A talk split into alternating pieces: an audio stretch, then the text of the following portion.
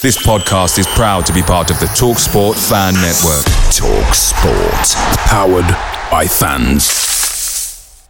The TalkSport Fan Network is proudly supported by McDelivery, bringing you the food you love. McDelivery brings a top-tier lineup of food right to your door. No matter the result, you'll always be winning with McDelivery. Order now on the McDonald's app and you'll get rewards points delivered too. So that ordering today means some tasty rewards for tomorrow. Only via app at participating restaurants. 18 plus rewards registration required. Points only on menu items, delivery fee and terms apply. See mcdonalds.com. The Talksport Fan Network is proudly teaming up with Free for Mental Health Awareness Week this year. As football fans, we often pride ourselves on knowing everything, from which substitution can turn the game around to the quickest route home to beat the crowds. However, when it comes to discussing feelings with our friends, we might not always feel as confident. That's why we're here to equip you with the right tools so you can reach out to those who can help. If your mates are struggling, let them know that the Samaritans are free to call on 116 123. That's 116 123. They are there to listen without judgment or pressure 24 7, 365 days of the year. Let's all take a moment to talk more than football.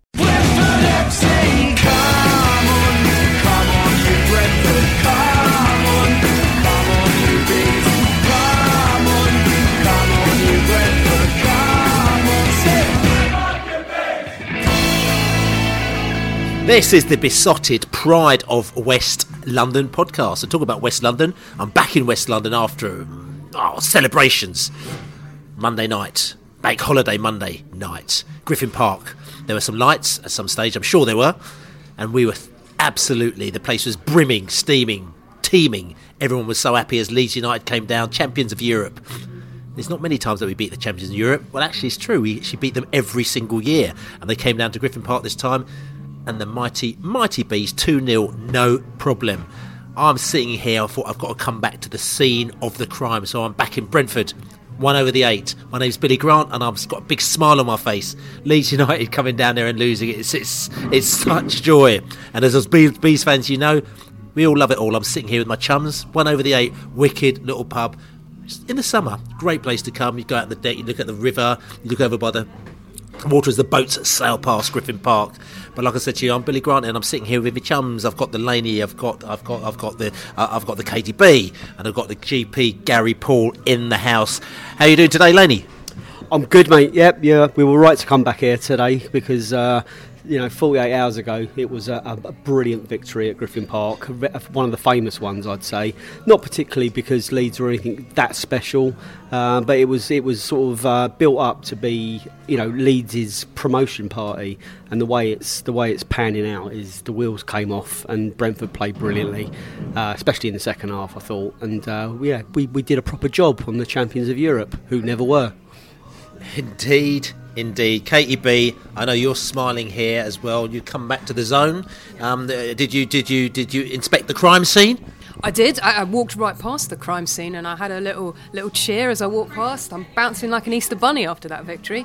Very entertaining. Lovely to watch us win two 0 Lovely to watch us battle like that, and lovely to watch the whole team put in a proper shift at the park. That was a wicked, wicked game. Lovely day.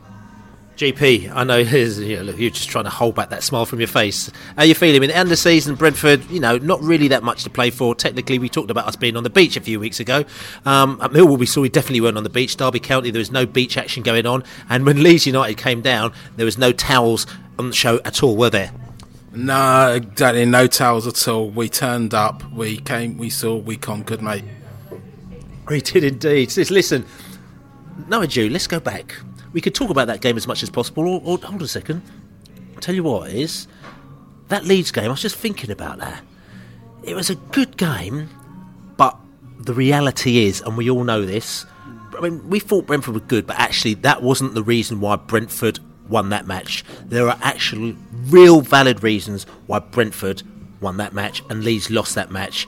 And I know that we've all been sort of sitting around there, sort of scratching our heads here And I know that you've got a conspiracy theory, Laney. I mean, what, what, what is your thought? Well, I mean, obviously, it can't be that we, we were better than them. It can't. It obviously can't be that reason. You can't. You know, no one's better than Leeds. So it's obviously it would take. It either takes some sort of black magic or it takes some sort of corruption. Normally by the football league, and in in, in, in this in this case, it's certainly by the football league. Um, And what happened? well, they, they made made the weather too hot. The football league, they there was it went out and they um they they cranked up the temperature knobs over at um, Kew Gardens, and uh, you know it was way too hot for a game of football, and that was the reason. It was nothing to do with Brentford. So, so, so, so, so, so the football league is corrupt, and, and it made it too hot for Leeds to play, and they couldn't play because they, they come from a cooler climate than, than what we do. Yeah, yeah, absolutely. Yeah. That's funny, funny. I tell you something. I never even, I never even thought of that. But, but now you mention it, I think you might be true. Get GP, Gary, uh, have you, have you got a theory? Well, you know, as you say, we all know the football league are just crooks and shysters. See, my theory is that when I've seen Leeds this season, I th- it's quite obvious that their peak performance time in the days between three and five. The football league, knowing this, well, well, we can't have Leeds. So what they've done is they've actually moved the game to five fifteens. So when Leeds are normally on their cool down, and that's why they just couldn't perform at their amazing Barcelona-like levels that they normally do. So basically, they- they've got Leeds past peak. Pretty much, pretty much. How corrupt is that? That is unbelievable. the football league is so corrupt, so corrupt. Uh, Katie B, tell us something. I mean, listen. I mean, these these are a bit far fetched. These. Have you got any thoughts? Just uh, no, no, no. I'm, I'm just saying because I, I, I never thought of that myself. How about yourself? Well, what, what I reckon and what I, what I sneakily heard was that the English Football League, corrupt as they are, could not get a, could not could not let Leeds have a good time. Could not let Leeds be comfortable or happy in an environment. So what the Football League did was they made every Brentford fan just a little bit happier. They injected positivity, love, celebration, good atmosphere into Griffin Park. And Leeds, unless they're in an atmosphere of total hate, cannot function. So so there's so there's no hate. Yeah. So Griffin Park is not toxic enough for Leeds to be able to operate at optimum hate levels. Absolutely not. And so they failed. How cor- how corrupt is that? That is so corrupt. Nefarious. Nefarious. Oh, oh, Jesus! I said, and, and I'll tell you something. I mean, I can't beat that because the theory that I heard, I thought, you know, to be fair, I mean, this- it it won't be any of these ones here, but I just I heard that uh, Bielsa, when he turned up for the match, he, he lost his interpreter. I think apparently he was in one of the four pubs on the corner, and he turned up at the ground, and the football league told them not to let anybody in if they couldn't understand them. So Bielsa was at the at the gate, and, and, and, and no one could understand what he was saying, and so he was he didn't actually get in until five minutes before the match, and he couldn't brief his team properly. I mean, how corrupt is that? Really corrupt. Proper heel tactics. Terrible state of affairs. Listen, but you There know, needs to be probably a petition. Oh yeah, probably a petition. you- uh, should we start it or should should they? Well, they probably started one already. Yeah, as it goes. But listen, anyway, um, let's go back to the game. Let's talk about the game. And we're not going to talk about the game. Let's listen to what the fans had to say um, about the corruption of the Football League, about the goals that were scored by Maupay, and also about, well, about anything else you want to, Spygate, and all these other things that we'll talk about. Let's listen to the fans, what they had to say after the game in the pub. I mean, and one can only really, I think, laugh at Leeds. I they are blowing it uh, big time. They offered nothing today. Um, Brentford really were up for it. Whatever had happened, the shenanigans that uh, people may have heard about that happened after the uh, last game that we played at Elland Road. Obviously, the team took it on board and decided, yes, we're going to do Leeds this afternoon. I thought Leeds offered absolutely nothing. Uh, there are far better teams than them in the in the Championship. They ain't going to go anywhere in the playoffs unless they, they, they pull their act together. Same old, same old with Brentford. They move the ball, they get after the ball, they're too quick for Leeds. And they uh, move it, move it, move it, and then they score. You know, that's all you have to do. I didn't think Leeds would win today. Do you believe that the Spygate scenario has really messed up your season? Because you seem to have gone downhill Uh, since then. Not, not now, but back then it did, yeah. Um, it- yeah, it's um, destabilised us now. But back then it was even worse. But the thing is, we're, we're just not good enough at minute. We're not confident enough. we, we we're a top six team, but like I, I've not seen a team better than us. You know, in, in terms of like they, they are because like league, league position tells you that. But when you think of like the two games we played against Norwich, did they were they that much better than us? Really? Sheffield United were at home. Sheffield United battered us here at home, and probably away from home. But the game changes We were sending off. Leeds, we've taken four points off Leeds. So it's Should just, have been six. yeah, it's just so unbelievably frustrating for me, and I'm just, you know, there's there's loads of reasons for it. It's not just one thing. It's it's three or four reasons that where we are, and probably the main thing is when we've got the ball. As I said, I think we're a top three team when we've got the ball. When we don't have the ball, we're a bottom three team, and then you, you put them two together and it averages out. You finish mid-table, and that's where we are. This meant a lot today. This meant a lot. It was on TV. We always love playing on TV. Evening game. Not, you know, not not everyone's the biggest Leeds fan in the entire world. I thought we had a lot of motivation today. Second half played really, really well. And actually, I don't think we'd resort to the measures that they do. I can't imagine us ever scouting on a training session. I can't imagine us ever going into a drug testing room. That's not the style of this football club. Listen, it ain't perfect. There are a few weaknesses in the team that we'd all pick out, but lots and lots of positives going into next season. So, two games left. Let's give it our best shot. See where we get. Ubies. Ubies, Ubies. Let's do it. Many seasons before, we've been in the same position and fluffed it, and it seems like the nerves just get to them. And I think the same thing happened today. You could see it 20 minutes in, the nerves had got to us big time. It was a 50 50 game, and we won't win any 50 50 challenges. It's happened in the last two games, and we fluffed it. You deserved it, big time. 2 0, fair result. You knew how to play us, smaller pitch. We didn't get the attack hard enough to break you down. We couldn't break you down. And uh, the chances were minimal. We had like minimal, so many small chances on goal. It was a joke, really. So Neal Maupay, and we said to him today, Neal Maupay, he we met him in, the, in uh, a couple of weeks ago, and he said, "I got two months of abuse from the Leeds fans after the last game." He goes, "I can't wait to score against them, and if I do, I'm going to stand in front of their end. I'm going to put my hands out." And he did exactly the same. Now, the reason why I'm going to say to you is that all these shenanigans afoot that you do, don't you think it actually can act against you and not for you? The spying stuff. Yeah, has done definitely. We've um, you've got to be a tough team to be able to take that kind of thing, give it out and take it back. And you've got to be a tough team to be able to get stuck in when you really need to get stuck in. And we definitely didn't today. We didn't put the effort in. Like I say, 50-50s. We didn't get stuck into the 50-50s. We played the same ball every time. You deserve to win, and I'm fair play to you because we're, we're stood in the sand and just thinking, there's no way we're ever going to win this game because we don't look like we're going to score. To be honest with you, what I thought was brilliant about today from a Brentford perspective was there was absolutely no doubt that we deserved that 100%. There was no controversial incidents, there was no goals that came about through through any kind of so-called dive. What we what we showed today is Brentford. Um, they just outplayed them from, from not the first minute to the last necessarily. Leeds didn't have their shooting boots on. They're obviously not a bad team. I mean, I'm not gonna not for one minute pretending you know we're saying we're great. They're awful, but they're, they're not going up. And uh, you know it's, um, it's it's it's almost become funny again just to just to see it. And they, they can they can say yeah it's our cup final, little club, big club. Well yeah it is that. It's all it's all of that. And you know bring it on again next year. You know we we're here on merit. We need to get more consistent. So yeah it's, it's rounded off a brilliant bank holiday I think. in the pub, Bees fans, Leeds fans. Good evening that was actually. It was it was well bank to be fair, bank holiday getting at 1.30 in the morning on bank holiday Monday is, is quite something.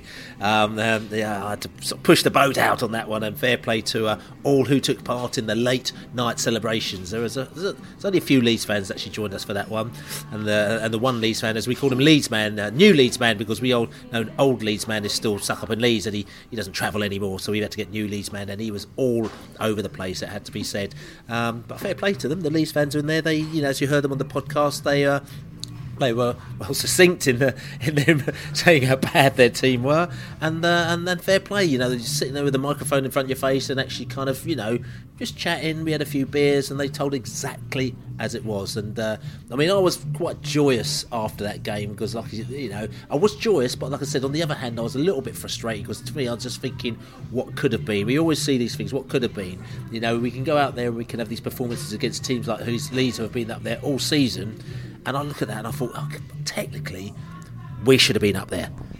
Yeah, it's, it's another one of those that, you, as you say, what could have been on our day that we, we know we're capable of that. And, and, to be honest with you that wasn't Brentford at their best you know. I think they I think it was we were tactically good you know. We, we actually allowed them possession. If you look at the stats you know they had 60 65% possession pretty much. That's, that's very very rare but we seem to allow them to do that. I thought first half an hour we weren't really in the game too much either which uh, on another day Bamford would have put them one up quite early on. He, he had that shot that you know didn't it was, didn't even trouble the goalkeeper actually it was quite a bad shot I think Maupay would have put that one away um, and had their, their penalty appeal, which the world has said was an absolute penalty, and it, and it probably was. Uh, and we, but we had a penalty second half when Watkins was, was taken out. He was he was booked for a fat, for a dive. It wasn't.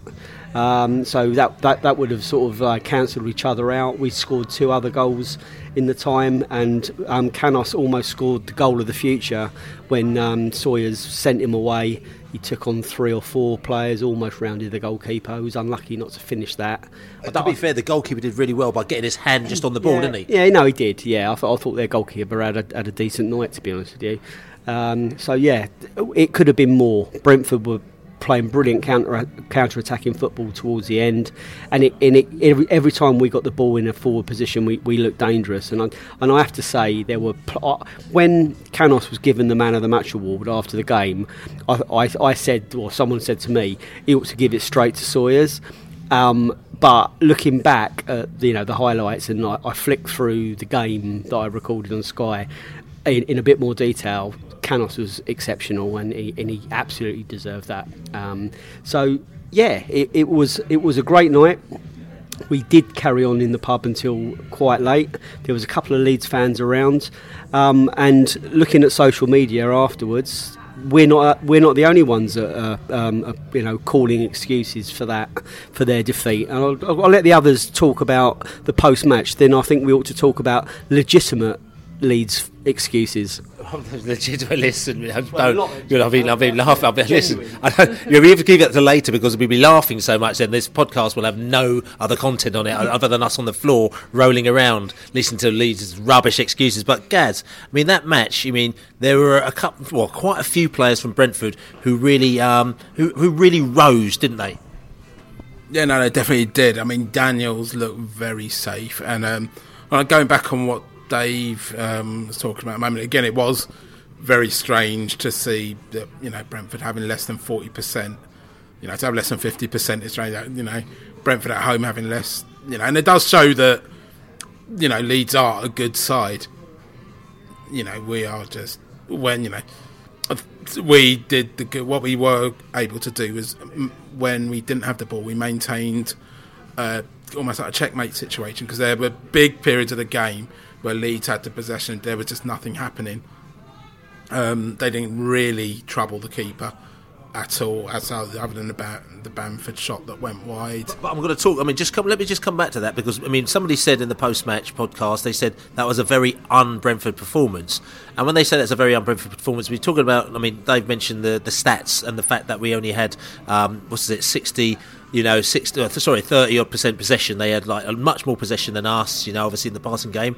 And for Brentford actually to, you know, to sit back at home, maybe uh, soak up a bit of a pressure and then hit them really fast on the break, that's not normally how we play our game. So is this kind of like, you know, Thomas Frank sitting down there and thinking, you know, I mean, uh, uh, statistically, you know, or, or, or tactically, tell you what, this is how I'm going to out tactic Bielsa. This is what they do, and this is how we're going to kill them. In his 62.8% possession lead, 37.2% Brentford. You know, they had 13 shots to our six, you know, um, only three shots on target each we had. We scored uh, two of them. You know, they had 10 corners to five. You know, they had slightly higher in fouls. You know, so basically that was kind of the score where they were seeing a lot more of the ball, but they weren't doing a lot with it. Which actually, it's almost like we swapped roles. That sounds like you know they were doing the Brentford and we, and we, and we were doing the, the. Yeah, it was almost like the typical. They were quite. They were, you know, forgive me, but they were quite Brentfordy in the sense that they're in a prime position to go up, and after many years of close shaves, that was almost. It reminded me, you know, that day we went to Walsall under um, Dave Webb and kind of you know where we had a real chance to go up and we didn't kind of take that. When we've been to Colchester and Bournemouth and times that it was almost one of those games where you just where you you can feel it slipping away. Their fans can feel it slipping away. To keep coming up such garbage about you know the stars not aligning and stuff like that as to why as to why they've not. In the end, I think Thomas has played it perfectly.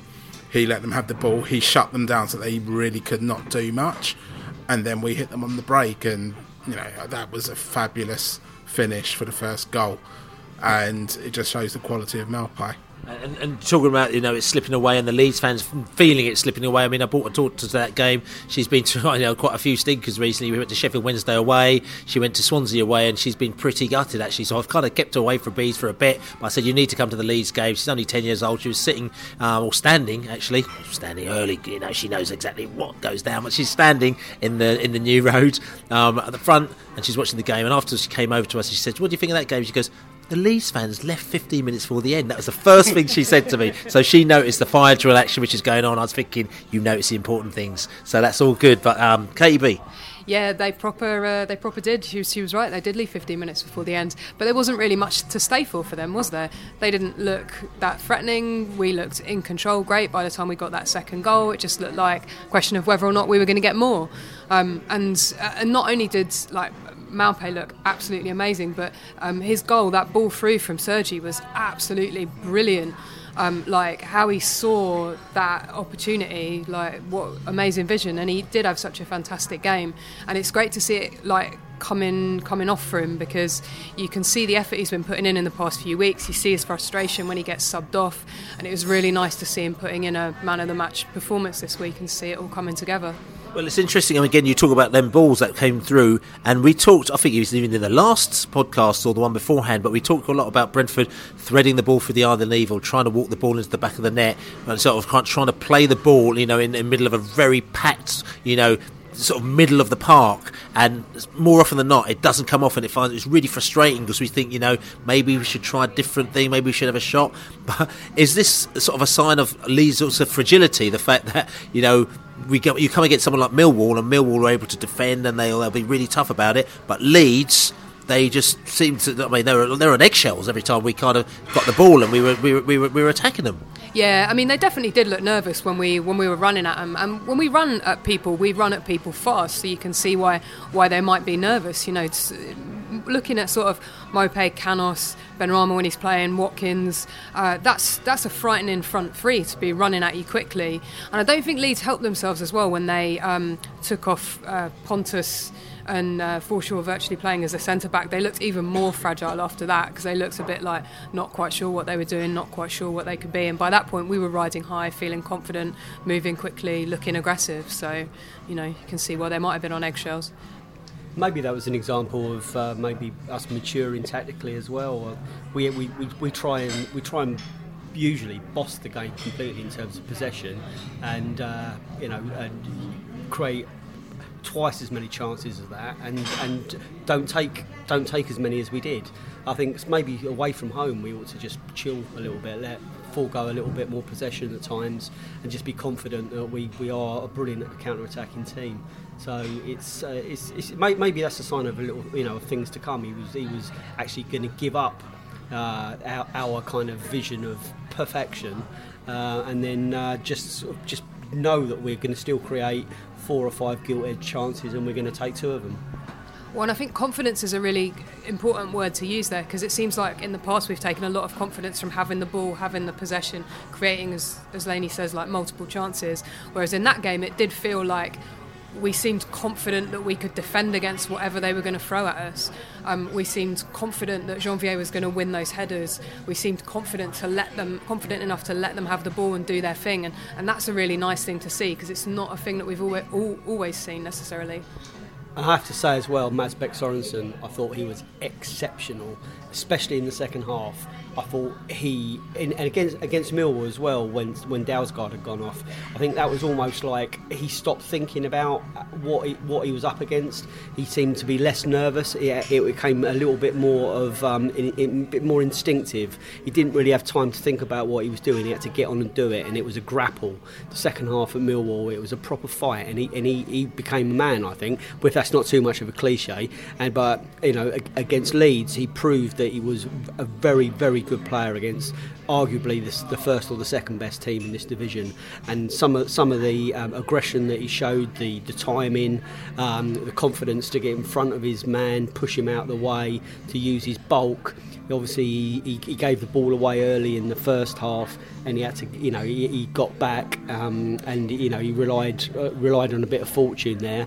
And in the, in the second half, the ball was played against him, and it rebounded, and it, it, it created a chance. But um, defensive wise in, in, in, when when he actually had to mark and, and um, challenge for high balls coming in, he coped manfully, and, and, I, and I think you know we've unearthed another one there and you know hopefully we'll he'll use the rest of this season, this last two games, as a as a springboard to be part of the uh, the you know the defensive lineup for next season. I mean, and, and again, I mean, I was going to mention that as well. So I'm glad you mentioned that the props that you get to Mads Bech because you know we have to call you know we call these things out matches beforehand we, we have always said he's a young player, he's a developing player. If you don't put him into the, if you don't put him on, they're not going to make the mistakes. You know, uh, um, Chris Mepham came on his first game, made a mistake. I think gave away a penalty, if I remember rightly. It's Norwich. He had a penalty after that, but then he put his head up, and then he just got better and better after that. Mads Bech's in his first couple of matches, he wasn't great. We have to say, you know, he was, you know, he was out of his, say out of his depth, but it wasn't a liability. You know, but he learnt from it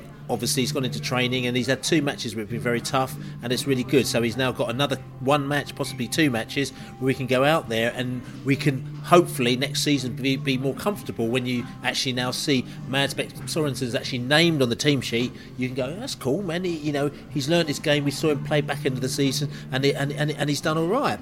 Also I think what is probably quite important is him actually playing proper full-on matches with Konsa um, and them learning because they're obviously different types of player. Konsa is quite fast, he's very nimble, he's very agile, and I thought also Konsa, who comes from a little bit of abuse for people who says that he makes mistakes, he does certain things. I've seen some people have even said quite bad things about him or Konsa, which I think is quite you know interesting, seeing as he's a Brentford player. But we you know we'll move on from that.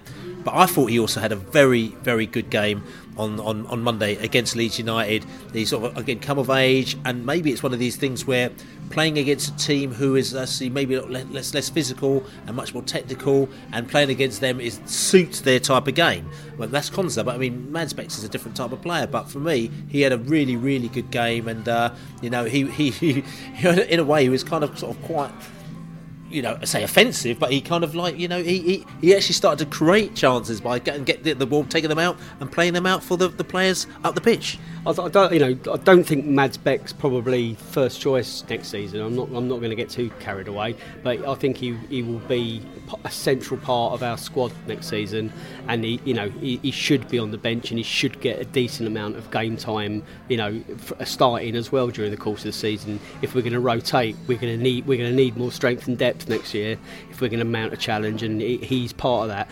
Um, Kama Mokotjo is someone else I have to, I have to raise my, raise my hat to you know, him and Sawyers uh, were back to their very best in the middle um, on, on, Monday night.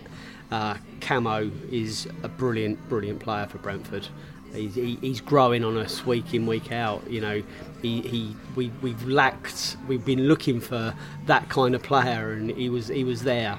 He was just injured, so uh, now he's back and fit. Um, I'm really looking forward to seeing him at Brentford again next year and also it's interesting we only made um because normally you know at Brentford even at home we normally do our traditional three substitutions per match you know but we actually only made two subs in this game. And does that mean that we were sort of quite comfortable? And we just thought let's just let's just, just keep them on. So I mean Ollie Watkins came off in the 87th minute and uh, Josh Dasilva came on for him and also Canos came off in the 81st minute and uh, Emiliano Marcondes came on for him. Emiliano I mean I know it's 10 minutes or so wasn't an, enormous amount of time, but did you think that he uh, he still showed what we expect him to do because there's a there's a lot of expectation from him being the the top scorer in the Danish league last season.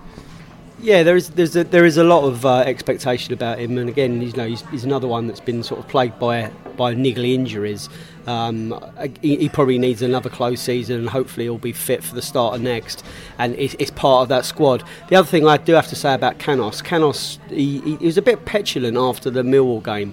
He tweeted um, something basically saying he wasn't happy about being substituted at Millwall, and you know, obviously you, you don't want your players to be happy to be taken off, but you know, I'm so, I, I, Thomas Frank absolutely had in mind the, the, the, Monday night game against Leeds United. So we, we needed to needed his legs. He made his start and, and he got man of the match. So perhaps he ought to go and thank Thomas Frank for subbing him because that, that meant he was starting rather than being on the bench again. To be honest. And and, and, and also, I mean, I know you sort of said, but Canos as well. Just coming to that because he's another player who has come for a little bit. I don't want to use the word abuse, but he's come for a little bit of. You know, people have been slightly disappointed with his contribution this season. You know, people including us. You know, it's you know, it's not a, it's not a. You know, we, we up until fairly recently, up until he was used uh, fullback when he when he was when we used him as an emergency uh, wingback. That I thought he had a, a, a pretty average season, and I, we've said on this podcast he's been he's been so-so since he actually came back from Norwich. But this last this last sort of two or three months, I'd say he's he's getting back to his very best, and you know the performance he put in against Norwich, it shows you. Um, sorry, put in against Leeds United, it shows you what he's capable of. But again, he needs to do that a lot more regularly next season. I guess it's hard with with Canos because he's also been kept out of the team this season by like Watkins and by Benrahma. I mean, like they've just been better than him, and he hasn't quite taken those opportunities when when they've been presented to him. Um, but he was absolutely back to his exciting best in that game, and in the in, in the Leeds game, and in the Millwall game as well. He was he was exciting to watch. He was really trying. He was working hard, and he was like you could see him like geeing up the crowd. That point when he comes over and he's waving, like trying to get us all to cheer louder as well. Great shot as well. Yeah, there's something. Yeah, that one off his left foot. There's something super special about Canos, and it's just sometimes it feels like he tries to take the world on, and he gets his head down and he's like, I'm gonna do this bit of solo magic and uh, change this game. And like sometimes you're like, mate, put your head up, look around. There's a pass. But when, when he when he gets it right, it's just it's absolutely sublime, and he's been getting it right in these past couple of games. And if he can carry that into next season, then you know he's going to be starting. He's going to be beating the others out. So Bring, I mean, bringing it back to, like I said, we always mention every game we haven't got the man here. The XG Dave is not in the house. Unfortunately, he's off playing football. He says he's, he's trying to trying to trial for Brentford, you know, so he can uh, he can actually kind of, sort of sit in the dressing room and, and, and bore everyone with the XG. No, I'm not saying boring, you know, I'm joking, Dave. You know what I'm saying? Uh, the players inside the dressing room sitting down there, but no, we love the XG because I think it's very, very, very important. Um, just to get a vibe. And on the, that's this game actually, Brentford's XG was actually quite low, 0.73 you know, to Leeds 1.05. So basically, the opportunities that we got, we took them. You know, we, we get the we, we kept the game tight. You know, Leeds United, to be quite honest with you, they weren't really on fire themselves. So whatever they had, they didn't re- you know, they didn't really deal with it. We dealt with it really well. But that game was one of the games where, like I said to you, it's typical Brentford. We go out there, we don't necessarily create the chances, the clear cut chances, but the ones that we got, bang bang in the back of the net. You know, there's other games where we would create plenty plentiful, and we we haven't done. And I think that kind of highlights again the inconsistency that we have this season, which hasn't got us higher up the table. But anyway, but just let's come back to this. I mean, we've talked about we've talked about the Brentford players, we've talked about the team, we've talked about what we've done. You know, Leeds United. Let's bring it down to Leeds United as well, because first of all, obviously, it's very, very, very um, for us to have the champions of Europe playing on Griffin Park are, you know, potentially if they'd gone up, this would be the last time the champions of Europe have played on that Griffin Park turf. But you know, there's there's a high possibility they might be back next season. So um, so we, we welcome them back next season. But you know, Leeds have come down. Um, they fans have turned around and they said that they don't think that they've played to the level that they thought they could have done, which you know that might be fair enough as well. But we also think that there's also extenuating circumstances as well why Leeds did not perform against Brentford, and they've been flying around. And we've been looking at these. We, we discussed our ones a bit earlier about the corruption of the football league, which we think that those ones are completely and utterly um, um, valid, totally valid. We've had some Leeds ones which we're not quite sure about, Laney. Yeah, so the ones that we mentioned earlier, we just literally made up this evening after a couple of drinks. But these ones that we've read on Twitter are, are genuine Leeds fans' excuses. They're not bona fide. They're not actually genuine example. You know, I- you can't actually take these seriously. But no, you must. Well, obviously we must because they know it. Good, but obviously because they they know everything about football and no one else does. Because yeah. So apparently, we overwatered the pitch before the game. We did. Well, yeah. Um, and we did it when Leeds weren't looking. Yes. It was just a really sneaky. Brentford fans were walking around with water pistols or something, um, and every time they looked away, we would water it a bit. But I, I mean, like, have, have they never? Do they? Does it not rate? Does No, it but- not? but why? What, what, what, what effect did that have? So well, they had the wrong studs on. Are they the wrong studs? Yeah, yeah. So we, we knew that it was going to be a wet pitch, and uh, I mean, did they do they not have rain in Yorkshire? I mean, I, I, I personally thought it rained quite a lot up there, Yes. um, and I thought during a nine month season, most of it is rainy. Yeah. Yeah. Yes. Yes. But but So wet pitches quite normal. Yes, but Mm. you have to remember with the corrupt football league because they made the weather Oh, too hot. yeah. Oh, they thought they're going to bring out different studs for this game. Yeah, maybe. Maybe they made it a, a, a, a, a dry stud day for, I don't know. But literally, there's a serious, uh, some delusional div um, is, is really putting that out as a genuine excuse. Um, a delusional person out there has, has put it out as an excuse, as as, as we say. So, but um, so but listen, listen, but Gaz, let's. Uh, have you got any other um, Leeds excuses out there at all? Yeah, I did see one, Bill, which I thought was quite amusing, was where there seemed to be a suggestion, and I think I did actually see something about this actually before the game, uh, but when Hull played Sheffield United, that um, I think Hull had, I'm not sure if it was a youth goalie or a sub goalie, who is actually from Sheffield. So the suggestion was that they let, they obviously put somebody in to let the ball in the goal. Now, why What you mean? No. So Leeds are basically saying that the Sheffield, uh, the Hull goalkeeper, through. was a Sheffield fan, Sheffield United fan, and he basically let three goals in because, uh, well, that's what that's what you do in football. The only thing, yeah, the, the, the only thing I did think is that why didn't Hull just say to the regular keeper, well, look, you know, can you just let three goals in for us? I'm pretty sure that, you know, bearing in mind, you know, I'm not going to say no and pass up uh, an appearance bonus, but I'm not sure why they particularly need to be a Sheffield fan. I'm pretty sure that, um, you know, I'm pretty sure that whoever they got in, they could have coerced into it. But yeah, I mean, obviously, complete poppycock and, you know, uh, they're just, they're just bellends. So, so, so, and, and, and was there and was there there was another uh, Leeds excuse? Was there not? There was uh, was another one. I imagine and, and then and then there's a third. uh, I'm sure there's plenty others as well. We've seen them all flying around. But that, to be fair, that's that is just, that's that's enough for now. You know, like I said, the excuses flying around. I mean, you know, we, we we're you know sitting there discussing the fact. You know, they were as per usual. To be fair to Leeds, they they travel big numbers because they're you know they are the only side in Leeds and you know one of the biggest sides in quite a large area. You know, if you took London, there's only one side in London. I'm sure that there'll be quite a few travelling fans there as well. But you know, Leeds United fans are in the home end as well. Cause a few problems here, say, but there's a few issues here and there because of that, and that's something that we're not going to be able to get away from. But it's overall, it wasn't a problem at Griffin Park, as in that the atmosphere was good. Um, even so Jim White was there as well, and Jim White sort of tipped his hat to Leeds fans who supported their team, but also he tipped his hat to Brentford fans who said that the atmosphere was really great at that game, created a really, you know, really great match. I don't know, is Jim White is he a Leeds fan as well? I don't know, but well, if he just turned up to, to decide to just walk down from Sky and, uh, and and be at that game, but you know, like I said to you, a lot of lot of lot of positives about that. Um, you know, Laney wrote an article today saying, you know, there's only one more year at Griffin Park, you know, and this is one of the events that you have to sort of kind of savour.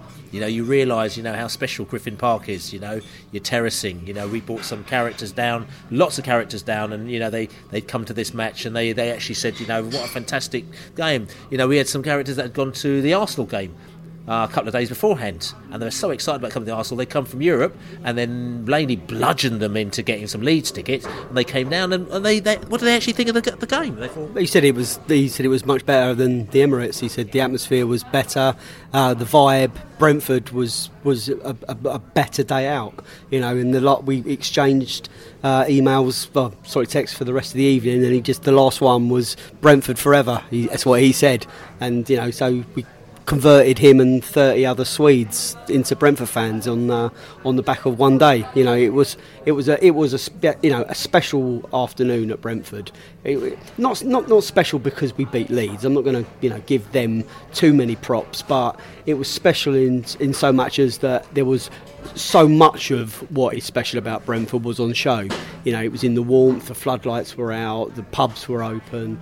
The, it was just a really lovely spirit, a lovely, a lovely game, and uh, obviously the result went our way as well. So all all those ingredients that makes Griffin Park a, a magical place, it was all there for the world to see again.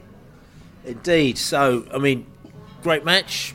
Anyone else got anything to say here? Or everyone's just sort listen. Everyone's just sitting there with smiles on their face. I'm sitting down there thinking, what have I done? Like you know, they're sitting there, they're beaming at me. Like you know, great result against Leeds United.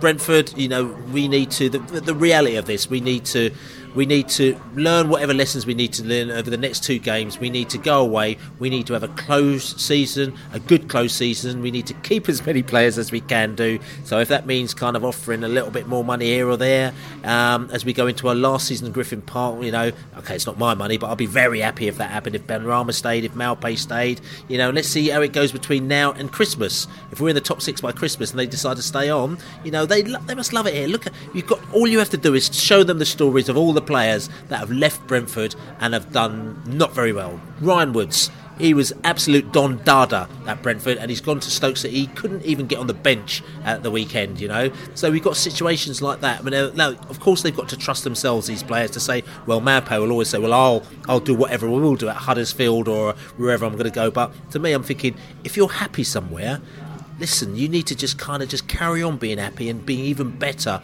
and try to better yourself with the, environment that you're in. So if they can keep onto those players in the summer and we'll go away pre-season. There's a pre-season tour there's a few rumours flying around as to where it's at. We'll probably find out in a week or two hopefully where that's going to be. And beast fans can fly out there and hopefully see some games in, in europe which would be fantastic. But for me decent pre-season. Thomas frank sits in gets the players that he wants the ones that we need to, and uh, hopefully we shall actually move forward and do really well. And we're going to talk a little bit about a team that I think has done very well this season Norwich City. Norwich City have done very well this season in taking the players that they've got, buying the right players, and it looks like on Saturday they're going to get promoted. So let's have a little chat about Norwich City as a team and as a well run club. Norwich City. Listen, fair play to Norwich, they're going up. We're not looking at necessarily their league position, but we're looking about how this club has gone about their business, and uh, they're going up. They're going up there, and they're looking very, very healthy. Brentford, we uh, look like we're going to hit break even year on year. We have to do that because we need to have to sell players all the time. Frustrating for fans because you get into a player, Neal Maupay, you know, we love him. He's been there for a couple of seasons, and we we beg that he's not going to go, you know. But that's the way that we do our business, you know. But you know, when we look at Norwich City, to be fair to them, what they've done is that they've really changed the way that they've gone about their business model in a number of different ways. A couple of seasons ago, or a few seasons ago, when they were in this league, they had this number of big name players, number of players on big money. They come down. They were very heavily weighted with these big, big, big, big name players. But it seems that they've they've gone up they've come back down again and they've changed their style. Now, you know, just to give a little bit of history of, of, of, Norwich City, their director of football is a guy called Stuart Webber. Stuart Webber used to be at Huddersfield Town. He was at Huddersfield Town back in the day when uh, um, they uh, we played them, we beat them five one, and they had a whole load of new players in their side, and they were just bedding in, and we thought, ha, Huddersfield Town smashed you off the park. The following, that's the last day of the season The first day of the following season, we played Huddersfield and they beat us. And I, if I remember rightly, it was 2 1. Lovely day, hot day. We had a really good laugh. Huddersfield were just coming to their own and they got promoted that season. However, halfway through that season, Stuart Webber left Huddersfield in a bit of a tiff. There's a bit of a rut going on. He left, and Huddersfield were like, "Yeah, you go, Webber. We'll just do it on our own. We don't need you." Went to Norwich, and he obviously started to build up something there at Norwich. They got promoted, stayed up for a season, got relegated, came down, um, and you know, and, and, and, and that, that that is it to a certain extent. They, they, you know, they got relegated, they've come down, but what he's done is he's changed the type of player that Norwich have been signing and their type of team, and it's very interesting, isn't it? Yeah, and it's interesting to see um, the sort of looking at looking at that Norwich team and thinking about like the strength and depth that that squad has got, and that seems to have been a big part of their season that they can they can make changes and that they can rely on their bench to sort of uh, come in and help them out. But if you if you look at that team, there's an interesting sort of spread of ages across it. So you've got those really exciting young players that are doing so well and being so strong for them, but then you've also got some sort of interesting you know age and experience um, that's being used to sort of you know, ground that team and obviously you know, provide a strong backbone for them. And that's right. And like I said to you, you know, when you talk about young players, you've got players like Max Aarons, who gets loads of props as well. He's uh, he's a, he's a young fullback. And uh, no, sorry, Max Aarons and midfielder, and he gets lots of props as well. He's only 19 years old. Okay, um, he's 19 years old as well, and also you've got Jamal Lewis as well, two players that are in the PFA Team of the Year as well, and he's 21 years old. So you know you've got players like that in their side, but then after you mix and match it with somebody like Teemu Pukki as well, who they bought on a free transfer. You know he scored God knows how many goals. Listen, we love Neal Maupay, and we wouldn't give swap Neal Maupay for anyone. But it's interesting bit of business where they bought him in on a free transfer. He scored all those goals, and also they bought uh, uh, uh, Buendia as well for 1.5 million, the Argentinian. So we're just wondering, you know, if Brentford needs to be just a little bit more balanced about maybe how we get, you know, younger players in and slightly older players, or players who might be able to bring something into Brentford. If we are looking to go into um, the higher echelons and at least get the playoffs and challenge for the Premier League. Yeah, I, I like what's going on at Norwich. They're, they're doing it somewhat under the radar. Uh, under the radar, as in they're not buying all the predictable players that, that the Derby counties of this world are. Um, so the press don't really quite know what's going on at, at Carrow Road because it's uh, it's done in a, in a clever clever way. Um, they're, intelligent signings. They, they, as you said earlier, Bill, they've, they've got a vision. They've got a clear clear path how they want to do their business. Then they've had enough of wasting money on huge wages for players that are past their peak. It's about picking a way that you play football and buying players that fit fit that model. It's, it, it's, it's like what's happening at Brentford. It's very it's, it's not dissimilar in any way, shape or form. They've probably got more money to be able to do that. They've got parachute payments. They've got bigger crowds. So you know. Um, so yeah, I, I, w- I wish them all the success. They're playing really good football as well. So there's, there's really hope there for Brentford. We just need to, we need to carry on doing what we're doing and, and try and keep one or two more rather rather than sell them. Um, they're, they're a bit of a yo-yo club, but that's to be expected. They're, they're a bit like West Brom were a few years ago. That they, they go up, they don't overspend. They come down, they learn their lessons. They go up, they stay a little bit longer. They come back down eventually. Then they go up, and they probably they might stay there for a, an, an, even longer period. So they're they're not going to break the bank um, just just trying to keep Premiership football. They actually they're confident in their model now to be able to come back down and regroup and go again. And the question I ask was obviously you know the reason why I mentioned the Webber coming in was he left a team, you know, Huddersfield Town, who are doing really well to go to Norwich. And I'm just wondering whether or not, actually, because I looked at the signings that Webber made at, at, at Huddersfield, and I was like, these are a little bit left field and and they got them promoted. And then he's gone to Norwich, and then he's come down, and all of a sudden he's got quite left field. And I'm just wondering whether or not, like Brighton, which a lot of people don't know, Brighton use exactly the same methods as we do with that statistical thing. They've got the model, they've got the whole thing, but they keep it completely quiet. And I'm wondering whether Hudders, um, Norwich do exactly the same thing with Webber because uh, uh, you know, unless he's just got a different approach where he just goes out to Europe and he's just got millions of contacts who actually know those players. you know, they've got their, their unique their, their unique way of doing it. He's got his, he's got his own little secrets. He got all these clubs are saying exactly the same thing about Phil Giles, Phil Giles and Rasmus Ankersen. They're like, you know, how, how do they do it? it it's it's uh, it's um, it's either obviously it's hugely knowledge based, um, and there's obviously a certain amount of luck and um, serendipity as well. You know, sometimes all of your cards fall fall in, in place, and I, I think he's on, he's on a roll. Um, how, how long it lasts for, I don't know. Same with all clubs. Nothing lasts forever, but at the moment, his, his ingredients are making a rather nice cake a nice cake, which is interesting because obviously this cake is going to be taken to a, a, league which is higher than our one next season as they go to the Premier League. Now, what was interesting, there's a little newspaper article out there at the moment saying that Norwich City have already stipulated that they're going to cap their spending budget in the Premier League next season to 20 million pounds, which is very interesting because you know you hear a lot of people saying that you you can't survive in the Premier League unless you spend lots and lots of money. You have to. We can't compete, and they're saying about the big gulf. But Norwich have already turned around and said this is what we're going to be spending, which again leads to me to the fact that they're obviously trying to find players who are um, uh, you know, jewels, rough jewels, rough diamonds is like what we do as well. So that's what they seem to be trying to do out there and trying to do that at a higher level at the Premier League. But I think what is more imp- interesting is comparing them to Fulham, who obviously went out, they got the Premier League, spent 100 million pounds, wasted 100 million pounds, and they're coming back down now, which actually didn't do them any good. Now, this change of attitude with Norwich, who isn't actually blowing money, is this a, like a, not a good sign, but how do you think this is going to work for them, Gaz? I, it's hard because you working like this, and I think we know from our own experience, you really do need to hit that perfect storm.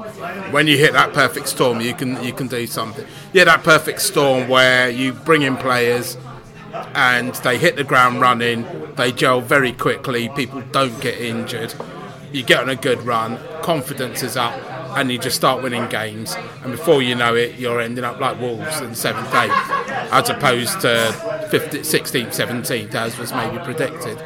So if they can do that, then you know I think we, as you said, we've seen from Fulham, we're going to spend 100 million to stay in a in the Premier League. It's not worked out that way for them um, for various reasons.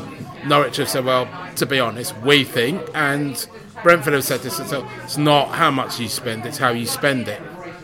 Um, so uh, yeah, I mean, good luck to them. Hope it works out for them. I'm just coming back to this when we talk about Wolves, who are beating Arsenal three 0 at the moment. Now they've done very well. To, to, be fair, that their spending patterns are a little bit different to where Norwich are going. I mean, they spend a lot of money in our league, and yeah, and, and they've continued to spend because they've got the money and they've spent it. And for them, as far as they're concerned, they think that they've spent their money right, even though the, the money that they spent is larger. Yeah, and obviously, um, certain um, teams in Yorkshire may have been calling shenanigans on what Leeds are. I probably call shenanigans on what Norwich are doing. This um, buying players that we haven't heard of should be banned. I suspect they're saying, but um, you know, it's as I said, if they can get that perfect storm, and I honestly do not see. I think 20 million, if they buy the right players, should be okay. And it also it is a pragmatic view that should you go back down, um, as Burnley found out, in a much better, you've got a much better base for if you want to go back up. See, see, I, see, I don't think Norwich are equipped to stay in the Premier Division as they stand. they have had a really good season. Um, they've obviously got team spirit. Uh, whether whether that uh, 20, 20 million doesn't buy you a lot, in, you know, in terms of premiership, proven Premiership quality. Have they really got enough to last them a whole season? Surviving, you know, they're, they're probably no better equipped than Huddersfield. Uh, to be honest with you, and except, except, the director of football that they've got, which is yeah, going to give them an yeah, edge. Well, okay, yeah, well, yeah, whatever. I mean, I'm not being funny. I mean, he's, he's not he's not a wizard. You know, he's, he's done he's done he's done really well, but he, he, you know, for 20 million, you, you, the Premiership is such a different division to the Championship in terms of quality. You know, yes, the, the Championship's a brilliant league. It's really, really diverse, um, and it's it's week. You know, it is Saturday, Tuesday, Saturday, Tuesday. But the, you know, to, to underestimate the, the quality, the world class that's in that top division. I don't. I think to, for for Norwich to say that they can survive on 20 mil, I think it's a little bit naive. Uh, or, or they're happy to come back down again, knowing that they can come back up again. It's it's you know, I, 20 mil seems a bit light to me.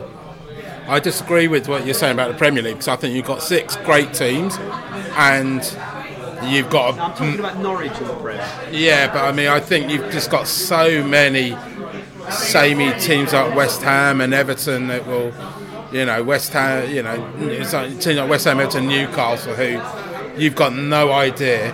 There are so many open games in amongst that, those bottom 13 teams that the team in seventh cannot go and honestly think they're going to beat the team in 18th. Those teams are too far, and if you can get in amongst that mix, as Wolves have managed to do, you can have it as Leicester have managed to do. You can have, you can have a good season. So, if it works for Norwich, I, I can see them surviving because there's also going to be the odd basket case team that's been floating around, and you know the likes of you know Southampton spent the last couple of years bumming around.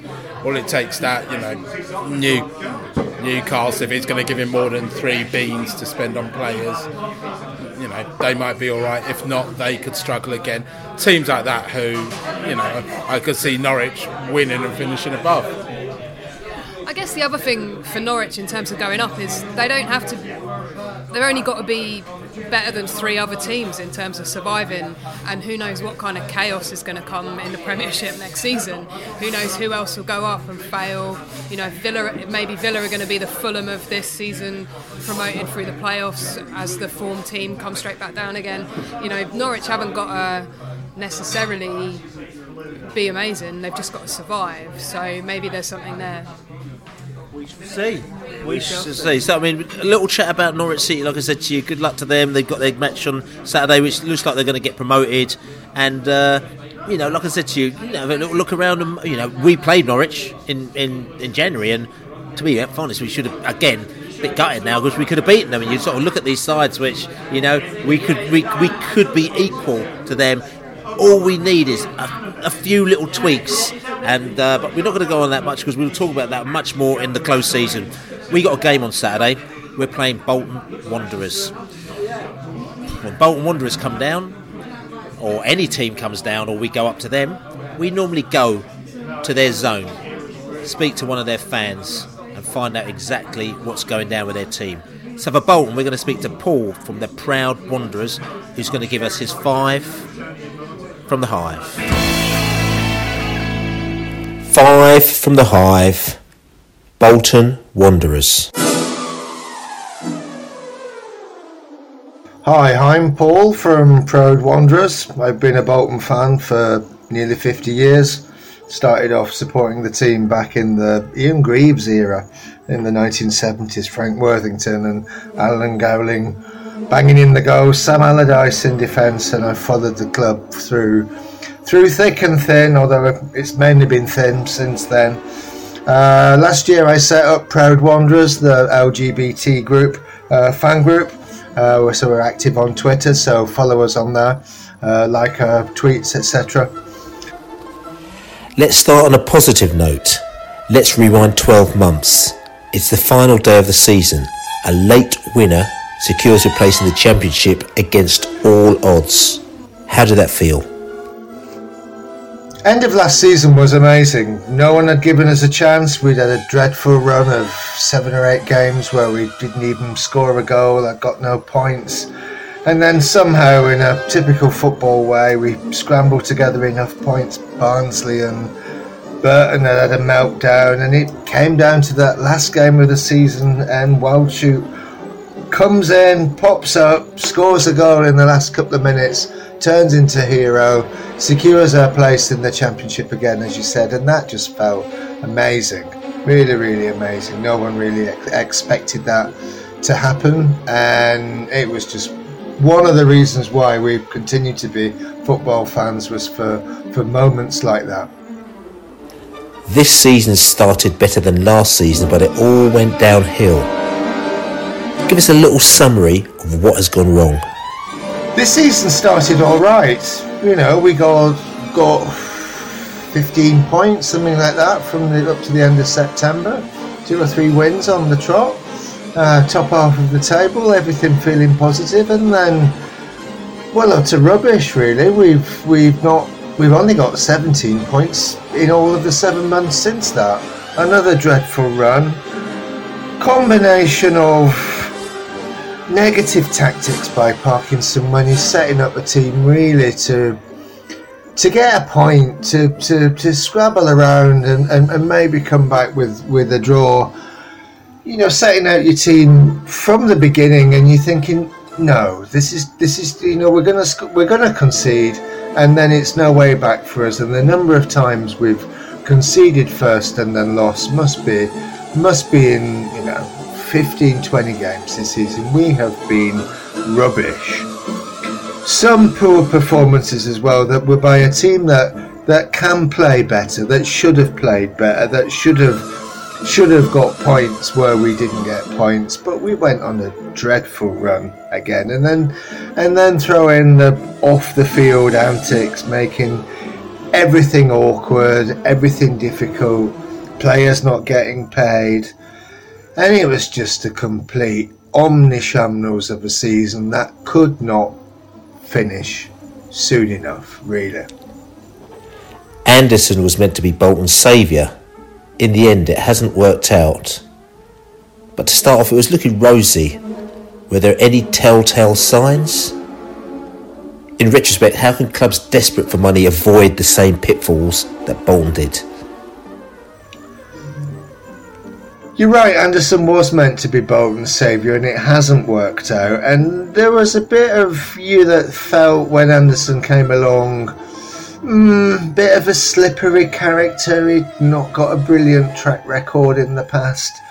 Uh, soon fell out with Dean Holdsworth, and that you kind of think, well, you know, what's what's really going on off the off the field there?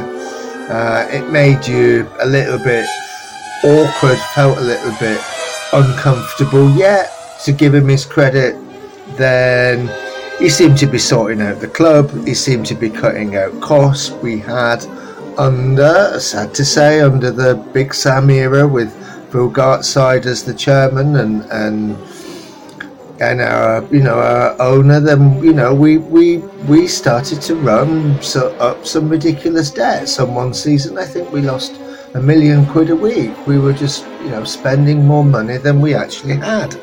And at least to to Anderson's credit, he was cutting out some of those costs, being much much more businesslike. And you kind of felt, well, this is a. He wanted to sell the club. That's fair enough. He was fairly honest about that. And you kind of felt, well, it was. It's travelling in the right direction. You know, we we we got ourselves in a mess, and here was someone who was coming in, sorting out the mess, and then selling on the club. Obviously, for a profit, for some profit. Um, you would know, kind of expect that. But then the slippery antics kind of started again, and you know, up, up, up before the judge of not paying this and winding up peti- petition that, and not paid HMRC and not paying the wages on time, both for the players and some of the staff, and it just became a little bit bonkers, really. Um, and that's just just just not acceptable and the whole thing fell apart for other clubs how can other clubs avoid the same pitfalls i mean you don't spend what you don't earn but there are there are some current examples bournemouth newcastle wolves who have spent an absolute fortune where their outgoings on on wages have been more than their entire income and it's worked out for them. So it's it's a bit like it's a bit like Leeds twenty years ago. You know, you you you you, you make a punt, and if it goes well, brilliant, and if it doesn't, you you you you're snookered, and and that's the risk. And I think that you know the EFL and the Premier League should be much much more.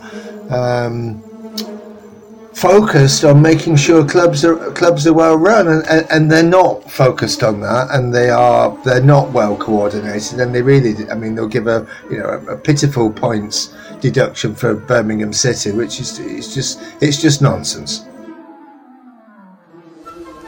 Who do you think you'll move on close season from Bolton? Are there any players you feel will find another club in the Championship? I think most players will move on, to be honest, from Bolton. I mean, Magennis or Beevers O'Neill to a point, Donaldson, Olkowski. All good players, I think, will find a good club. I think, really, my, my sense is that we need to draw a line under last season. We need to start off in League One with some younger, fresher, hung- hungrier players that we can we can look forward with a new owner. Although although I've not got an awful lot of confidence with him, but hey, until the non- until nonsense starts, we've got to give him some credit. Um, let's start the season afresh, can we? Brentford come to Bolton, two teams with nothing at all to play for but pride. Brentford have only won two matches away from home. Bolton can't string two wins together. How could you see this match panning out and give us a score prediction? How will the game pan out? You know, it could go anywhere. You Brentford aren't winning away from home. Bolton can't string a pass together, let alone a, a, a win. I would like to think the team would put in a decent performance and win 2 1. Um, there you go, typical typical football fan. Um, it's hope, isn't it? Uh, I can't wait for this season to end, uh, and I can't wait for next season to start either. So there you go, up the whites. Come on, you whites.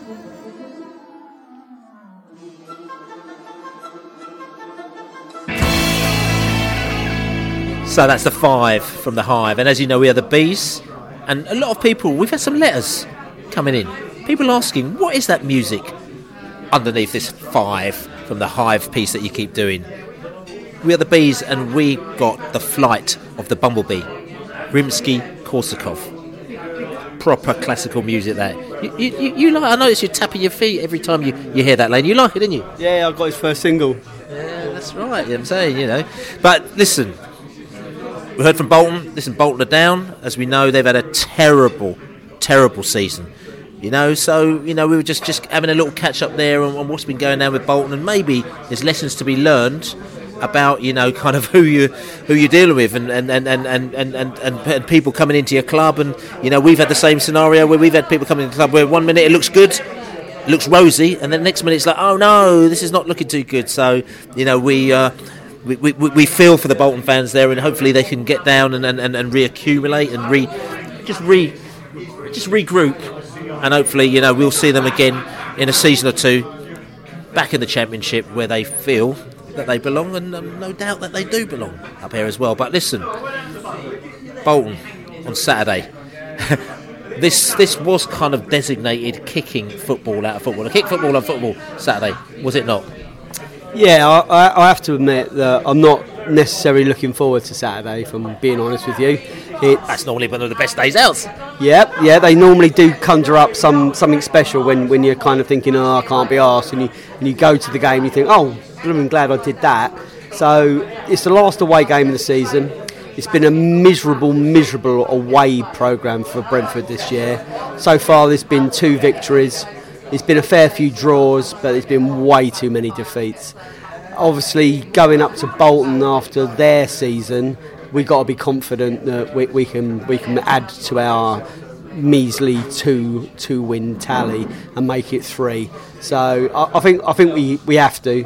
I'm, I'm, rely, I'm relying on the players to to raise their game. It's not Leeds United, um, but it's it's a it's a game where a lot of Brentford fans will be going to because it's the last game of the season. It's, it's normally a really good atmosphere. The weather's always decent, and um, we're not going in fancy dress, but we are going to enter the end of season spirit and get behind our team. And oh, just yeah, as I say, my, my, my, my request to the players is to actually give give one and uh, and and put a shift in. Do do the same shift that you did at Millwall and the same shift that you did at Leeds United. And I and I'm thinking we should go there and we should win three three or four one. Okay, that'll be interesting as well. Last, you know, last away game of the season. Um, you know, we've we, like I said, we've gone up there, and to be fair, I, I just realised that I've been I've been to Bolton, you know, a fair few times, but I've actually never been out in Bolton at all. We always go to Manchester, wait to the very last minute, then we get a train up there. We literally just get straight off Horwich, I think it is, on the train into the ground, out the ground, and then back again. But I think for the first time ever, we're actually going to venture into Bolton and actually to see what kind of activity there is. Like you know, what I'm saying, um, seeing as as well they're going down this season, so we'll hope be able to do that next season. So we're going to see what's going on down there as well, and uh, just see if we can just back up with some some Bolton chums and have a little bit of a laugh. And we found a few little kind of ailey places in, in Bolton, so let's see what's going on. But um, guys. Uh, is this the opportunity, you know, away to Bolton to, to wheel out maybe a few more of our uh, our peripheral players, as we call it? You know, see if we can actually kind of give them a bit more match experience. Yeah, I, I, I don't know. I'm not really sure. Uh, based on what we've done this um, season so far, I'm not really sure. a Northern away trip is the best place for us to be doing that. I think maybe the last game of the season at home, where you know pressure's off and you know they're in a kind of familiar environment might be might be a bit better. But um, I'd rather we went up there to try and, as I said, got fans travelling a long way, and you know want to see Brentford. We want to see Brentford win, and we want to see the club take on that attitude of, you know, and treat it as if we are going, you know, as if we were fighting for our lives, and take it. You know, don't really want to see like wholesale changes. You might want to give, you, know, you might want to give maybe like you know, like a Dasilva run. They, you know, the guys that have been on the edges but have been in the team already, rather than like giving debutants run outs. Saturday, Bolton Wanderers, absolutely nothing to play for. Technically, towels on the beach how do you how do you see? Mean, we've had players make debuts recently. We've got Rakitic make debut. We've got Mads Becks. We've got you know Dasilva. You know, we've had uh, you know got players like you know Theo Archibald, who you know for the B team has been you know he's been knocking on the door. You know, what are your thoughts on on on how we should approach this game, KB? I think we need to take it proper seriously. I think we, I don't want to see towels, don't want to see speedos, don't want to see sand. I want to see a proper commitment to winning an away game. Given that the away form has been really bad, let's put a nail in that coffin. Millwall, we proper fought when we went away. Let's stick another nail in that coffin on Saturday. Let's beat Bolton. They're there for the taking so let's do it because it will make us feel good. Nice way to look at the season. But what team? Should we just go with our very, our very first team? 100% all our first team players? I think it's actually it's nice to give some opportunities to some people who have been knocking on the door and have been playing. So Josh Dasilva, be happy to see him play. Obviously, super happy to see Mads Bech Sorensen. Like to see a bit more of Ogbene, I reckon. Um, looked exciting, been on the bench. Um, not that bothered about seeing people like Theo Archibald and that who haven't really been on the bench this season. Um, I want us to get some wins. I want us to end on a high. I want us to end as high up the table as we can. Okay, so yeah, and for me, I don't know. We're going to Bolton. Uh, of course, I want us to win. A, a strange thing about me, I'm just sort of thinking, I'm just wondering whether or not, you know, a little injection of fresh blood inside there, are a potty for it, against the Bolton side, where again, if you speak to a lot of Bolton fans, they believe that uh, many of their players, you know, won't get a transfer to another Championship side. They believe that you know because of the restrictions they've had financially, that you know a lot of their players maybe are sort of kind of Division One, one, you know, Division One standard. We've got Clayton Donaldson there as well, as well, you know, ex Beast player, um, and, and, and and he's there as well. So I'm just wondering whether or not this would be a good opportunity for uh, some of our sort of younger, eager players you know, not to go full change, but to actually bring a few more of them inside there and show that type of enthusiasm to try and see if we can get, you know, just change it up and get a result. I think the, the, the objective has got to be to finish top half. We're not in the top half at the moment. It looks like top 10 is, is slightly beyond. It's, it's mathematically possible. It looks like that's not going to be achievable. So we have slipped from where we have been the last the last few seasons. You know, it's not. It's not. I'm not. I'm not sort of going to cry over it because it's not. It's not that important. But it shows that this season's been not as good as the previous. We, have actually got a fair amount of fringe players in the team who are probably going to play anyway. Um, you know, Mads Bech and Dasilva are, are, are, kind of on the periphery of the team. They're there on their own merit at the moment due to injuries. So you know, when we've got Daniels, we can say he's a you know he's a he's a second string player. So there, there's, I think the team's got a pretty good mix between 100% A teamers and some A team minuses and some B team pluses. So I, I think I, I, wouldn't want to see any more experimentation. I think it's important that we finish top half. We can't get top 10, top half is, is, is where we're going to have to settle.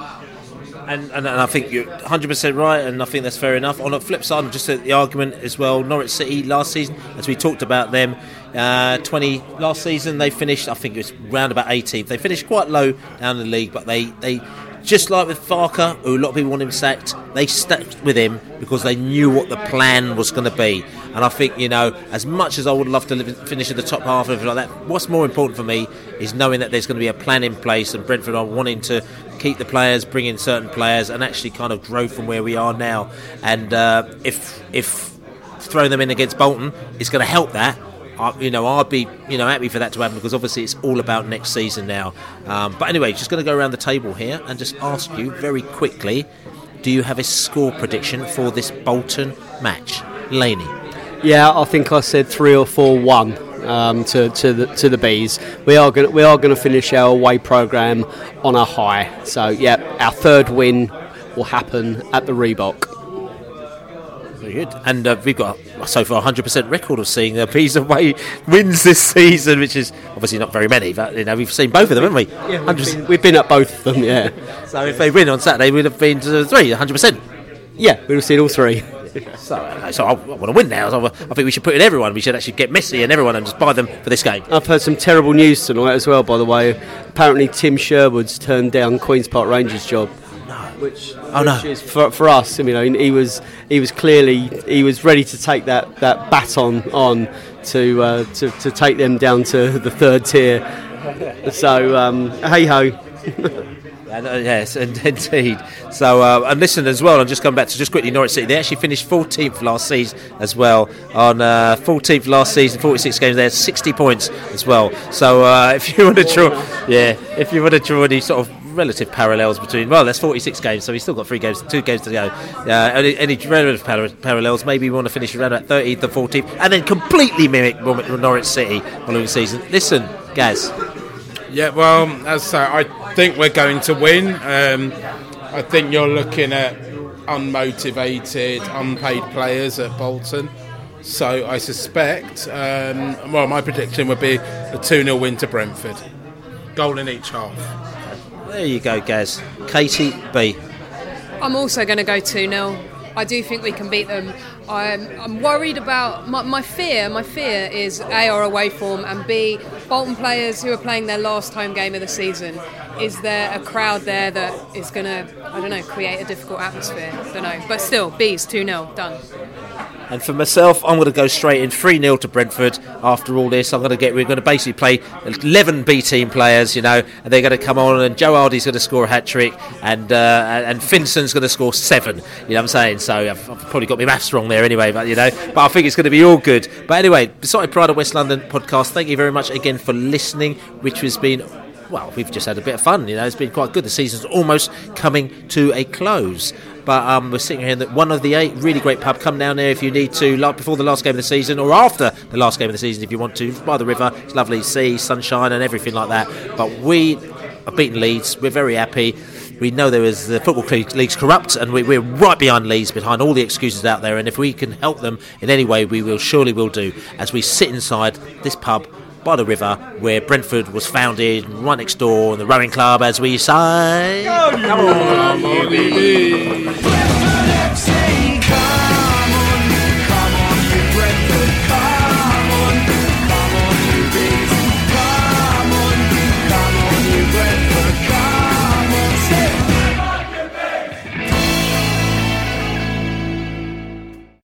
Talksport Fan Network is proudly teaming up with Free for Mental Health Awareness Week this year. As football fans, we often pride ourselves on knowing everything, from which substitution can turn the game around to the quickest route home to beat the crowds. However, when it comes to discussing feelings with our friends, we might not always feel as confident. That's why we're here to equip you with the right tools so you can reach out to those who can help. If your mates are struggling, let them know that the Samaritans are free to call on 116 123. That's 116 123. They are there to listen without judgment or pressure 24 7, 365 days of the year.